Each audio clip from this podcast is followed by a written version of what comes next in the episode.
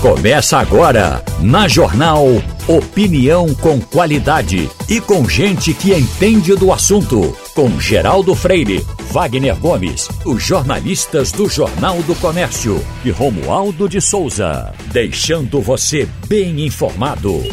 Passando a Limpo. O Passando a Limpo está começando nesta quarta-feira. Tem os nomes já ditos aí: Wagner Gomes. Romualdo de Souza, Igor Maciel. Romualdo, nesse momento, está vendo o desfile em Brasília, em pleno desenvolvimento. Não sei se o presidente vai falar, Romualdo certamente tem essa informação e vem de lá. Romualdo de Souza, Brasília. Olha, Geraldo, nós estamos aqui em cima da Biblioteca Nacional, nas proximidades ali ao fundo. Eu vou passar um pouquinho para a câmera nos ajudar.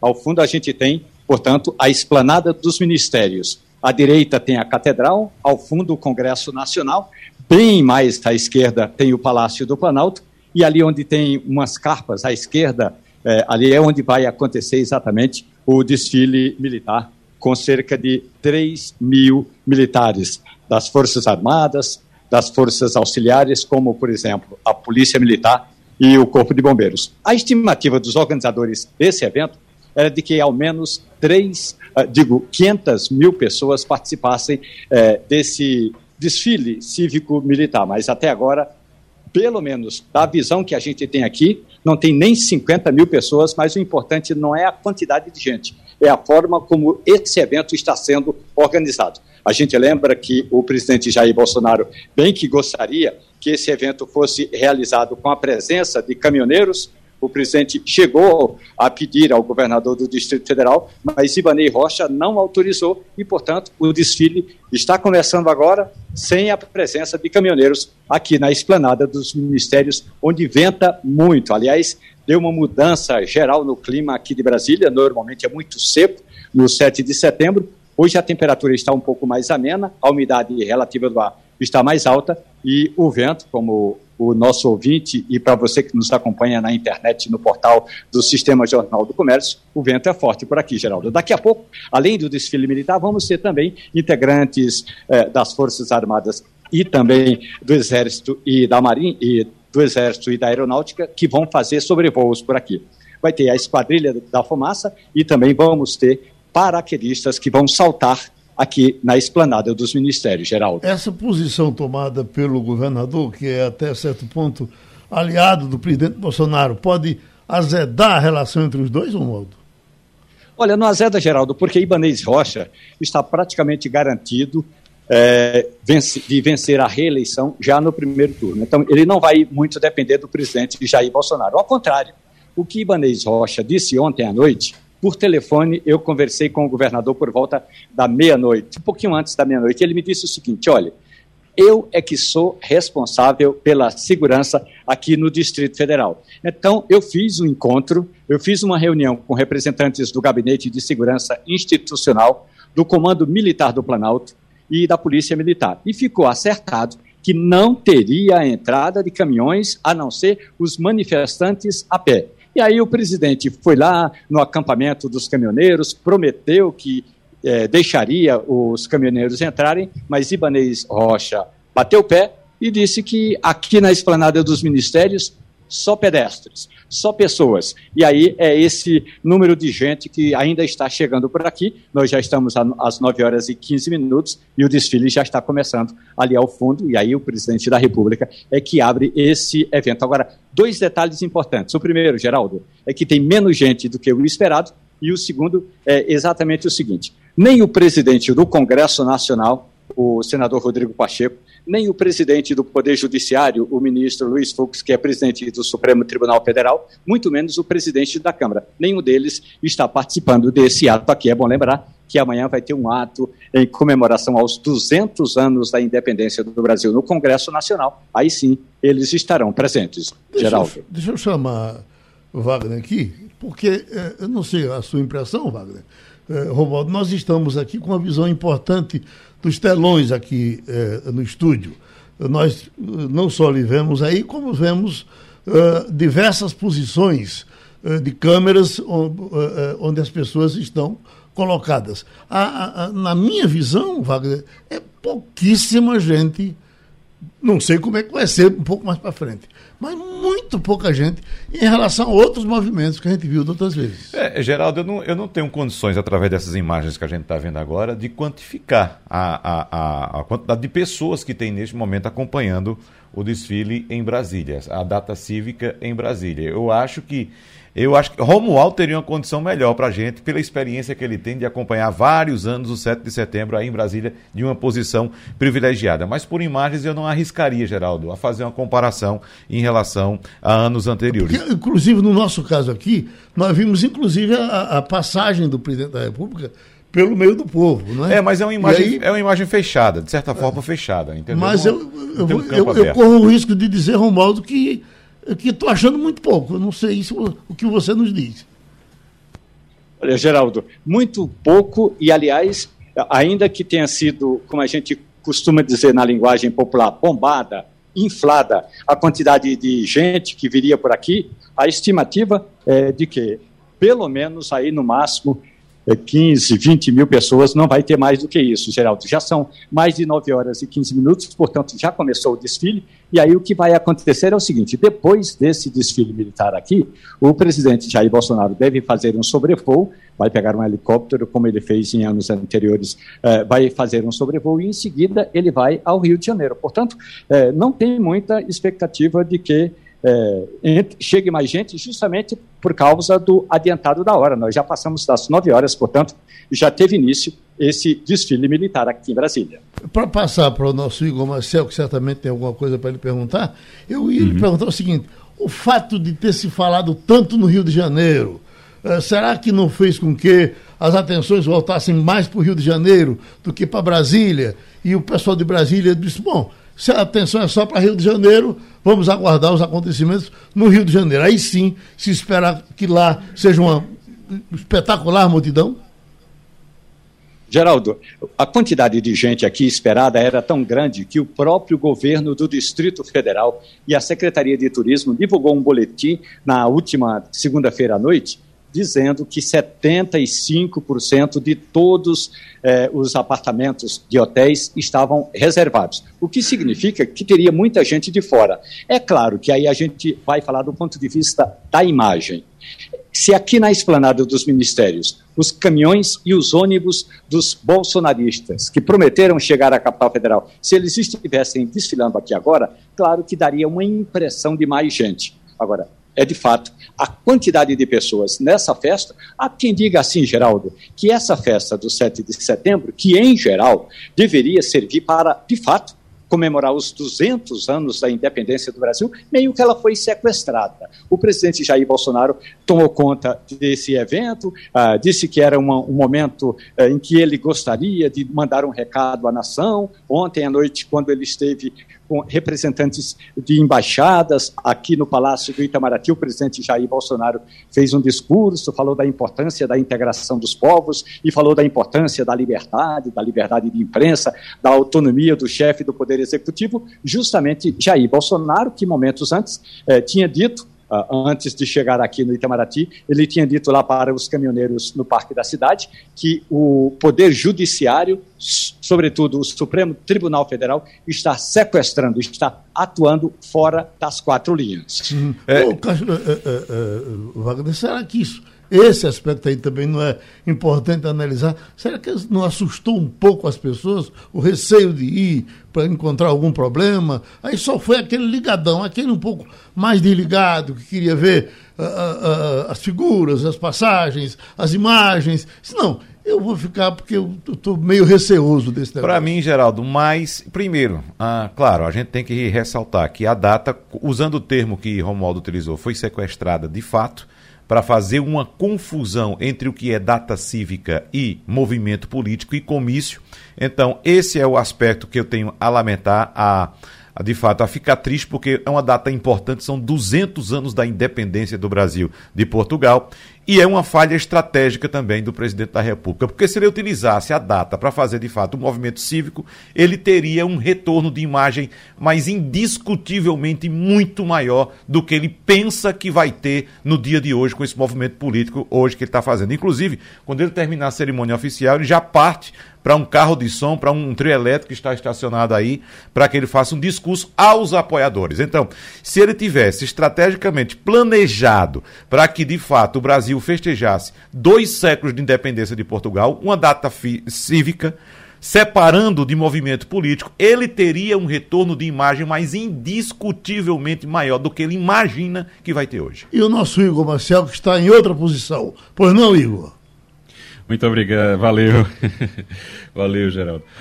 Oh, Geraldo, bom dia, bom dia a todos. A gente, o que a gente espera realmente é o Rio de Janeiro. A gente sabe que o Rio de Janeiro é que é o foco. A gente, eu sei que se imaginava que tivesse muita gente hoje lá em Brasília nesse desfile pela manhã, mas o desfile não, não é exatamente o foco dos bolsonaristas. O foco dos bolsonaristas esse ano é no Rio de Janeiro. Ano passado foi em São Paulo.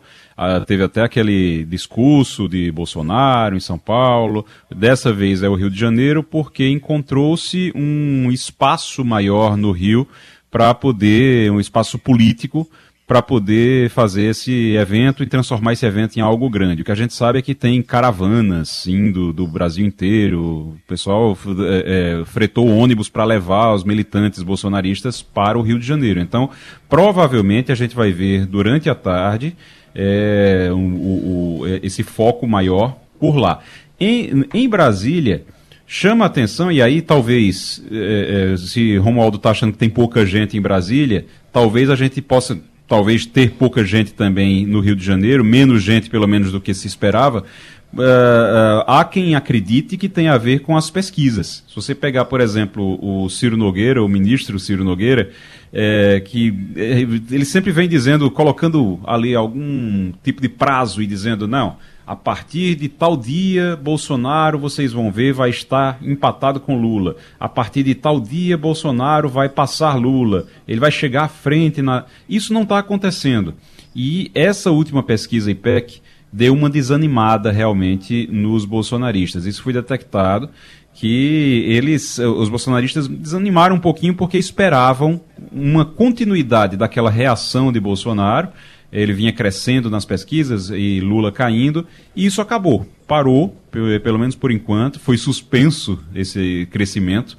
Bolsonaro ficou estagnado, Lula também, e isso é muito ruim para quem está em segundo nesse momento. Ô Igor, aproveitando isso que você está falando e ainda fazendo uma, uma ponte aqui com o que Geraldo colocou a respeito da quantidade de pessoas hoje na esplanada dos ministérios, é bom lembrar o seguinte, que como eu disse, como ele optou por fazer essa confusão entre data física, data cívica e movimento político, em movimento eleitoral, ele acabou levando para a esplanada dos ministérios somente os apoiadores dele. Ou seja, uhum. talvez esteja aí a constatação de Romualdo de Souza de que tem uma quantidade menor de pessoas. Se ele tivesse optado, de fato, a, a fazer uma homenagem institucional uma, uma, homenagem de fato aos 200 anos da independência do Brasil, ele tivesse levado a, a, a, pessoas que não têm nenhuma ligação política que queriam apenas apreciar esse momento histórico. Então, quando ele optou por um movimento político, ele leva somente os apoiadores, deixa Acontece. a população Acontece. excluída, né? Romualdo, eu não tem vi, os, gente, eu não vi os tratores. Fica... Eu estava curioso para ver os tratores do, do agronegócio que ou, ou não estão programados para ir. Vai ser em São Paulo Já... ou Rio. Geraldo, houve um acordo dos organizadores, que é o Comando Militar do Planalto, com integrantes da Força de Segurança e da, do governo do Distrito Federal. Ontem à tarde, por volta das três horas da tarde, 27 deles entraram aqui na esplanada dos ministérios e ficaram estacionados ali pertinho de onde está, para quem está acompanhando pela televisão, de onde está aí o presidente Jair Bolsonaro. Ali fica o Ministério da Justiça.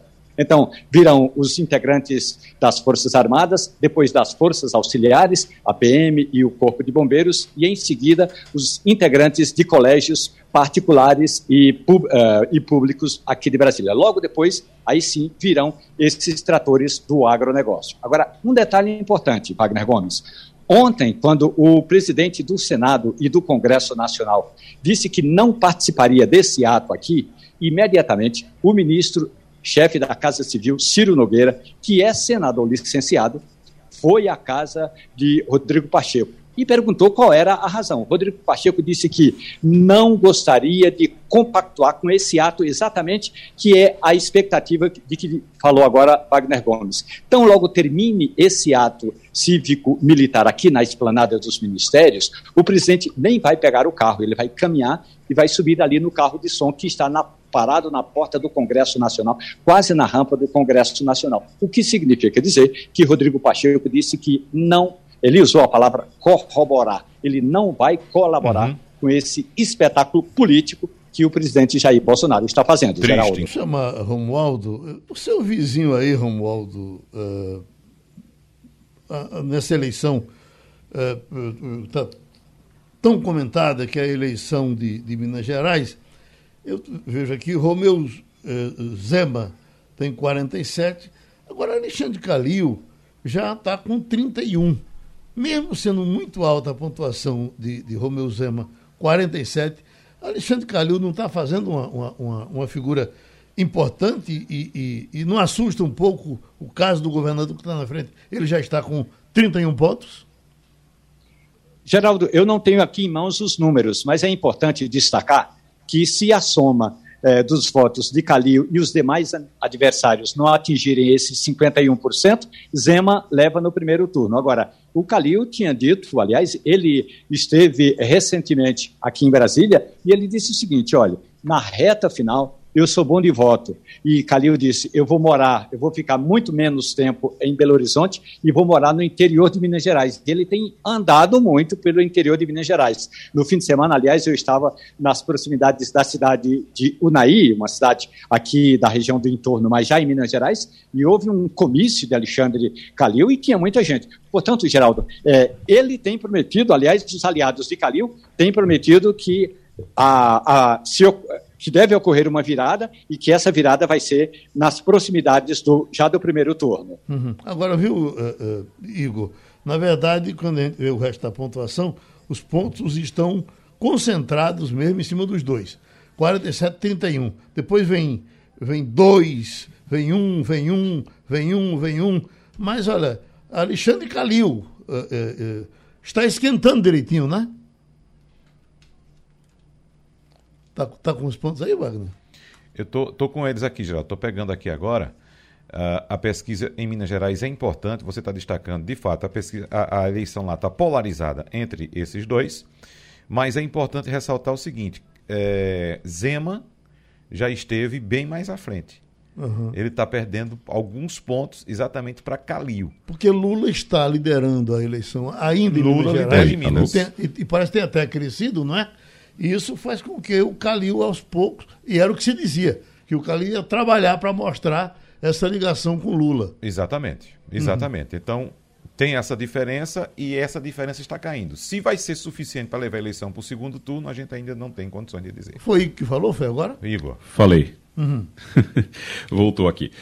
É, o, o que Wagner falou é, é verdade. Você tem um, um, crescimento ali de Calil. Calil se aproveita dessa, desse apoio de Lula, é, mas ninguém sabe ainda se vai ser suficiente, porque Zema tem uma vantagem muito grande. Aliás, é, um, é algo que a gente precisa observar. O apoio de Lula nos estados, ele pode ter sido sobrevalorizado, supervalorizado é, em relação ao que se imaginava, ao que se esperava. Quando se começou lá atrás a discussão sobre os palanques, em alguns estados, e é, é claro, a gente está falando de Pernambuco, está falando de Minas, mas tem outros é, casos também, se imaginava que conseguir o apoio de Lula era ter uma eleição certa. Olha, conseguiu o apoio de Lula, está tudo certo, vai ser eleito.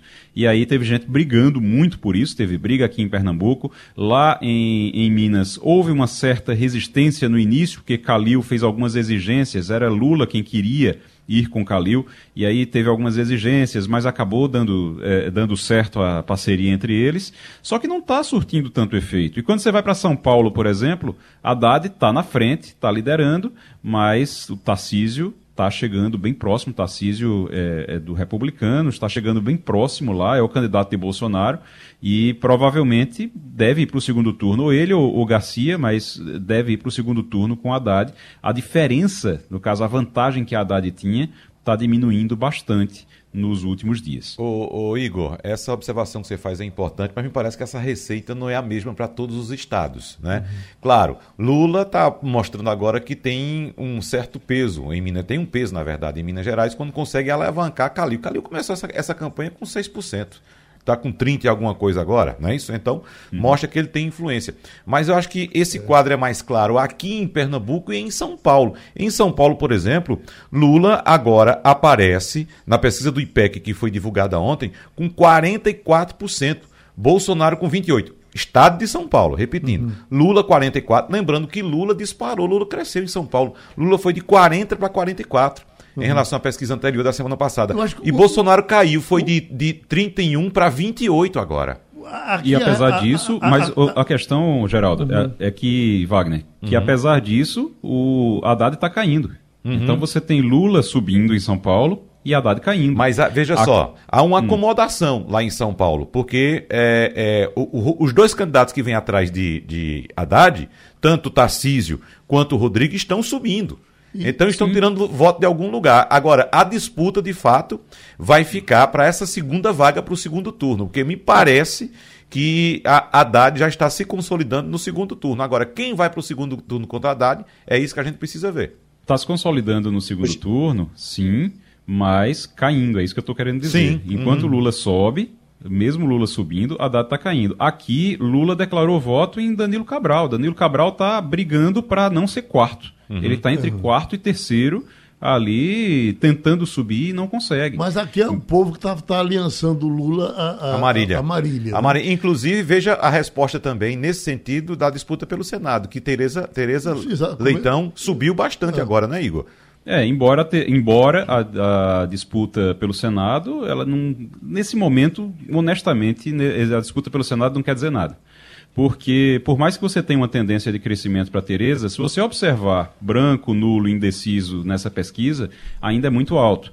Então, por mais que Tereza cresça, descole, ela descolou realmente de André, você, de André de Paula, você tem que ainda esperar um pouquinho. É lógico que Lula pegou para Tereza. Lula realmente aqui pegou e está conseguindo transferir votos para tá Tereza. Para Danilo Cabral, não. Uhum. O, Romualdo, diga. Geraldo, tem um detalhe importante que é o seguinte: nós estamos na capital federal e, segundo dados do IBGE, é a maior renda per capita do país. O que isso significa? Significa, na prática, que o Distrito Federal já foi comandado é, duas vezes pelo PT. Uma vez Cristóvão Buarque e outra vez Agnello Queiroz. E desta vez, o candidato do PT está em terceiro lugar. Claro que, a não ser que aconteça um hecatombe político, Ibanez Rocha deve vencer no primeiro turno. Mas o que os petistas, candidatos a deputados distritais, que é a mesma coisa, o equivalente a um deputado estadual e deputados federais e, Sena, e ao Senado Federal, então, tem dizendo o seguinte, estão dizendo, dizendo assim, Geraldo, o ex-presidente Lula não tem aparecido em Brasília, ele não tem ido à periferia da capital federal, como faz Bolsonaro, que quase todo final de semana vai a Ceilândia, vai a Sobradinho, vai a Taguatinga. Bolsonaro esteve recentemente na saída de Brasília, na BR-020, para se encontrar com caminhoneiros. Ao contrário, o ex-presidente Lula é, gravou depoimentos que estão no chamado guia eleitoral, na propaganda eleitoral do rádio e na televisão, mas está presente nas passeatas, nos comícios e nas caminhadas dos candidatos petistas isso o ex-presidente não tem feito mais, Geraldo. O senhor pediu comercial? É, só só para fechar, Geraldo, bem rapidinho, porque tem um detalhe importante dessa pesquisa de São Paulo. São Paulo, uhum. você sabe que é um resumo do Brasil. Né? Então, eu já citei aqui Lula e Bolsonaro. Lula subiu quatro pontos, Bolsonaro caiu três. Mas observe, Geraldo, no, no, no, no pelotão de, de, de trás, no pelotão de baixo, Ciro Gomes caiu três pontos. Foi de nove para seis em São Paulo. São Paulo. E Simone Tebet subiu né, subiu, é, foi de 4 para 5. Ou seja, Ciro está caindo, Simone está subindo e aquilo que Antônio Lavareda acabou de falar para a gente pode de fato acontecer. Ou seja, Simone Tebet tem condições de chegar ao final desse primeiro turno à frente de Ciro Gomes. Ouvi dizer também que o PSDB abraçou Simone Tebet com força total. Uhum. Além do PMDB está querendo que ela seja a candidata mais votada do PMDB, da, da história, história, do Exatamente. PMDB a presidente, é. o, o, o PSDB teria uh, relaxado. O presidente do PSDB tem dito isso, né, uhum. né, ela é a grande é candidata do PSDB e é São Paulo né, que. exatamente. É, o, o, PSDB é muito forte em São Paulo e tem uma coisa em relação a esse a Ciro Gomes, a esse desempenho de Ciro Gomes, que é o seguinte. A gente pode até falar sobre isso melhor depois do intervalo, Geraldo. Uhum. O Lula resolveu que vai brigar pelo primeiro turno e começou a, a, a, tentar tirar esses votos de Ciro Gomes. Então, a tendência é Ciro Gomes enfraquecer até o final desse primeiro turno. É, Ciro Gomes, claro. inclusive, já que reagindo já com, com raiva, disse que não, não votará com o PT no segundo turno. Uhum. Eu não sei até que ponto isso pode ajudar Ciro Gomes, mas acho que ele foi sentindo o esvaziamento que estava uhum. tendo por conta desse discurso de Lula de querer tirar o voto dele. Né? Uhum. Vamos em frente. Romualdo de Souza, Brasília. Ô, Geraldo, tem um detalhe importante que é o seguinte: o ministro das Comunicações, Fábio Faria, chegou a pedir ao presidente Jair Bolsonaro que, ao fazer o pronunciamento que trata oficialmente da palavra do presidente da República nessa festa, nessa comemoração dos 200 anos, que ele, que Bolsonaro, não esquecesse o centenário do rádio brasileiro. Até agora, pelo que a reportagem da Rádio Jornal apurou, o presidente Jair Bolsonaro ignorou o pedido do ministro das Comunicações e não vai citar esse importante veículo que hoje faz é, 100 anos. E por quê? Para você que nos acompanha na Rádio Jornal, foi exatamente em 7 de setembro de 1922 que houve a primeira transmissão oficial do rádio brasileiro. É claro que vários experimentos, inclusive em Pernambuco, já estavam ocorrendo antes mesmo é, de 100 anos atrás. Mas hoje o rádio brasileiro faz 100 anos e o ministro tinha pedido para que Bolsonaro, na hora em que falasse dos 200 anos da independência do Brasil, falasse também da importância do rádio na vida dos cidadãos. Bolsonaro ignorou. É bom fazer, Romualdo de Souza, exatamente esse, essa pontuação que você está fazendo, né? A transmissão oficial, porque, na verdade, a primeira transmissão que temos notícia no Brasil foi feita aqui em Pernambuco através do Rádio Clube de Pernambuco. Três anos antes, inclusive. Inclusive, é bom lembrar também que, mesmo antes dos pernambucanos fazerem essa pesquisa, o padre gaúcho uhum. Roberto Landel de Moura é, é, Roberto Landel, ele já fazia experimentos e já estava colocando para funcionar o que mais tarde veio a ser chamado do rádio, tanto aqui no Brasil como no experimento do italiano Guglielmo Marconi. Igor Marcel, foi divulgada hoje pela madrugada uma pesquisa também, a 17ª rodada da pesquisa Genial Quest, mostrando uma redução dentro da margem de erro de dois pontos percentuais da vantagem de Lula sobre Jair Bolsonaro. Nesse levantamento, Lula aparece com 44 e Bolsonaro com 34 pontos percentuais. Mas quando a gente vai no histórico da pesquisa, Igor Maciel, o retrato é o mesmo. Embora os números sejam diferentes, evidentemente, de um instituto para outro, mas o retrato é sempre o mesmo, Igor, de estabilidade. Há uma oscilação aqui e acolá dentro dos questionários das pesquisas, um sobe um ponto, outro sobe o outro, mas o retrato no final dá sempre o mesmo, Igor. Sabe aquela, aquela coisa, você está assistindo um jogo de futebol, Wagner, e de repente vai lá o jogador é, correndo, leva a bola até, chuta, parece que a bola vai entrar, a bola raspa e sai. E aí a torcida grita, a torcida vibra do mesmo jeito. É o que está acontecendo. O, o, e isso é muito ruim para Bolsonaro, apesar de parecer que ele está raspando a bola na trave, mas dependendo do ângulo, você acha que a bola raspou na trave e na verdade a bola passou longe do gol dependendo do, da posição que você está no estádio. Uhum. E é o que está acontecendo com essas pesquisas, e quando ele cresce um pouquinho, aí diz, olha, diminuiu 1%, diminuiu 2%. É muito dentro da margem de erro, é uma variação absolutamente normal e o que a gente vê, como você disse, é verdade, todas as pesquisas é um cenário de estabilidade. Você tem estabilidade. Eu venho dizendo isso nas pesquisas aqui do, de Pernambuco, eu escrevi sobre isso hoje na coluna Cena Política, inclusive em relação ao candidato Danilo Cabral, que está estável ali na posição dele ficou estável em 8%. E aí, quando você tem uma estabilidade numa posição que não é boa para você, aquela situação é muito ruim. É, a, a, torcida vibra, os bolsonaristas ficam felizes, dizem que agora vai, que vai virar, mas na verdade o que a gente tem é que há pelo menos umas duas semanas as pesquisas não se mexem em relação a Lula e Bolsonaro. Você tem Lula e Bolsonaro, Lula em primeiro, Bolsonaro em segundo, com uma diferença que é praticamente a mesma, ali variando dentro da margem de erro, e às vezes, quando sai um pouquinho da margem de erro, no, na pesquisa seguinte, volta. Então você tem Lula uh, caiu, a diferença era de 10 pontos, aí agora é de 7 pontos. Na próxima pesquisa vem 10 de novo. Uhum. E sobre e só para só uma, a, aquilo que eu estava falando dessas previsões lá do Ciro Nogueira, o ministro Ciro Nogueira, ele eu fui, eu fui procurar aqui as previsões dele que eu estava falando lá no início do programa. Ciro Nogueira previu que Bolsonaro empataria com Lula em maio nas pesquisas. Depois não empatou. Aí ele disse que não, não, tudo bem, mas até julho os dois vão estar empatados. Não aconteceu. Aí, como não aconteceu, ele disse que ia ser até o final de agosto. Final de agosto foi semana passada. Também Bolsonaro não empatou, nem estaria à frente. Ele disse, inclusive, que Bolsonaro estaria à frente no final de agosto. E aí, dessa vez, depois que no final de agosto não se cumpriu essa previsão, Ciro Nogueira foi para o Piauí. Foi Oi, cuidar da campanha no Piauí. E fazendo um link também com o que você comentou no bloco passado a respeito da interferência dos candidatos a presidente nas, nas eleições estaduais.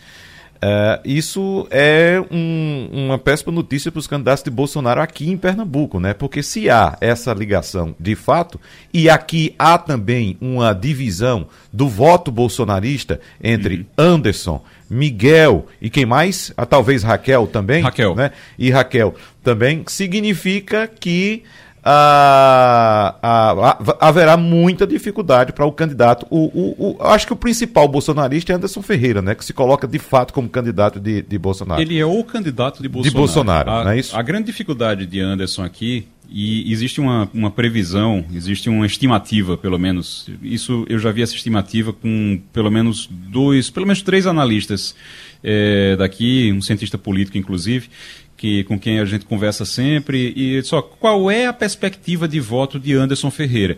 E eles concordam com uma coisa. Alguns dizem, olha, ele vai para o segundo turno, ele tem chance, ele vai. Mas, no geral, eles concordam com uma coisa. A perspectiva de Anderson é 50% da votação de Bolsonaro em Pernambuco. Uhum. O que é que isso significa? Se Bolsonaro tiver 30% em Pernambuco, Anderson pode chegar a 15. Se Bolsonaro tiver 20, Anderson chega a 10.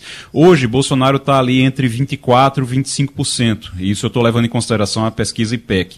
E o, o é, Anderson exatamente tem 13%, aliás, 12%, que é a metade de 24%. Então, a, a, existe essa dificuldade, realmente, porque Raquel Lira e Miguel Coelho, principalmente Miguel Coelho, eles ficam com votos regionais que são bolsonaristas. Quando o bolsonarista diz quem é o candidato de Bolsonaro, aí diz é Anderson Ferreira, vai votar nele? Aí ele diz não, eu vou votar, eu sou de Petrolina, eu vou votar em Miguel, porque Miguel é daqui de Petrolina. Então esse voto regional acaba passando por cima em alguns momentos do voto bolsonarista, do voto de identidade ideológica. Eu, eu ouvi um analista dizendo isso de ontem para ontem que o centrão nordestino já jogou uh, Bolsonaro para cima.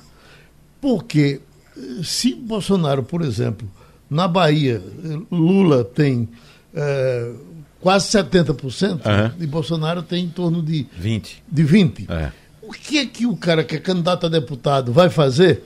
Ele, o que ele queria, ele já teve. Ele teve o dinheiro para fazer a campanha. Ele está gastando o dinheiro dele e Bolsonaro é que se vive. É, é, exatamente isso que eu quero que Romualdo traga para a gente, que é uma é. informação de bastidor, de que o, o PL, o partido de Jair Bolsonaro, já teria utilizado toda a sua verba destinada à campanha presidencial, ou seja, não teria mais dinheiro para jogar para Bolsonaro. E Valdemar da Costa Neto, que não é besta, estaria exatamente focando nos seus candidatos a deputado para fazer aquela bela bancada uhum. federal. Então, nesse momento, é um momento de atenção para a campanha bolsonarista. E, Romualdo, por favor, traga essas informações direto de Brasília, de que esses candidatos já estariam é, e... desembarcando uhum. de Bolsonaro para salvar a sua própria pele, Sim. Romualdo.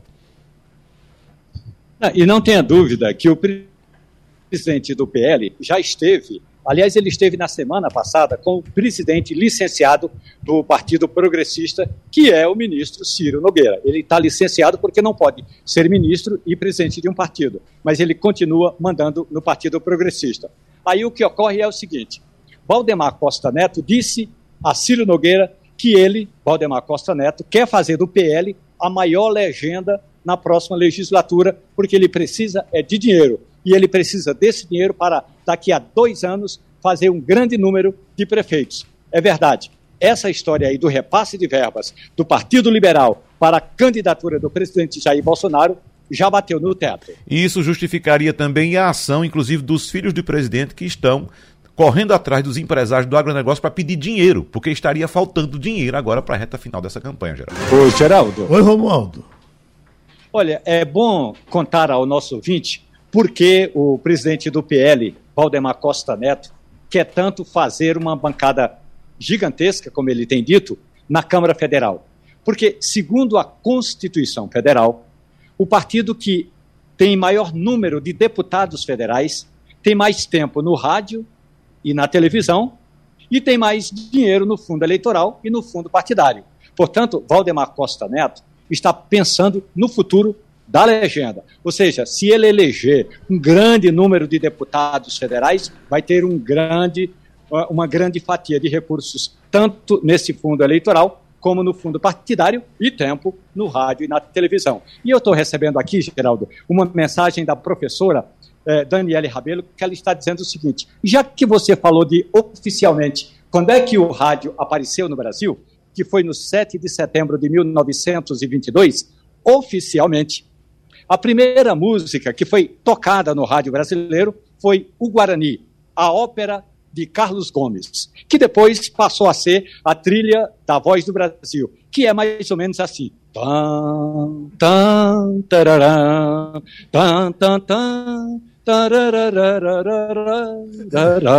Essa, essa é, inclusive, a característica do nosso prefixo aqui. A Rádio Jornal usava o Guarani como, prefixo, como característica do prefixo. Agora, Romualdo, a, a, tem, tem três pronunciamentos uh, marcados para Bolsonaro hoje. Tá, a expectativa do que ele vai fazer aí, depois ele faz um no Rio e outro em São Paulo, é isso? Geraldo, a expectativa é um aqui em Brasília e outro no Rio de Janeiro. Essa, esse encontro lá na Avenida Paulista, até momentos antes, não estava confirmado. Eu cheguei a ligar para integrantes do PL, da organização do Partido Liberal, e eles não confirmaram esse evento do presidente lá em, na Avenida Paulista, em São Paulo. O que vai acontecer é que depois é, desse comício lá em Copacabana, no Rio de Janeiro, aí, por volta das 8 horas da noite, vai ter o, uma, um pronunciamento oficial do presidente da República no rádio e na televisão. A informação, a informação que eu tenho é que Bolsonaro participa remotamente lá em São Paulo. Ele vai, vai entrar numa, numa, numa transmissão ao vivo para um telão, um telão que vai estar lá na Avenida Paulista. Bom, tudo que acontecer você vai ficar sabendo. Se não acontecer nada, você também vai ficar sabendo. E terminou o Passando a Limpo. A Rádio Jornal apresentou opinião com qualidade e com gente que entende do assunto. Passando a Limpo.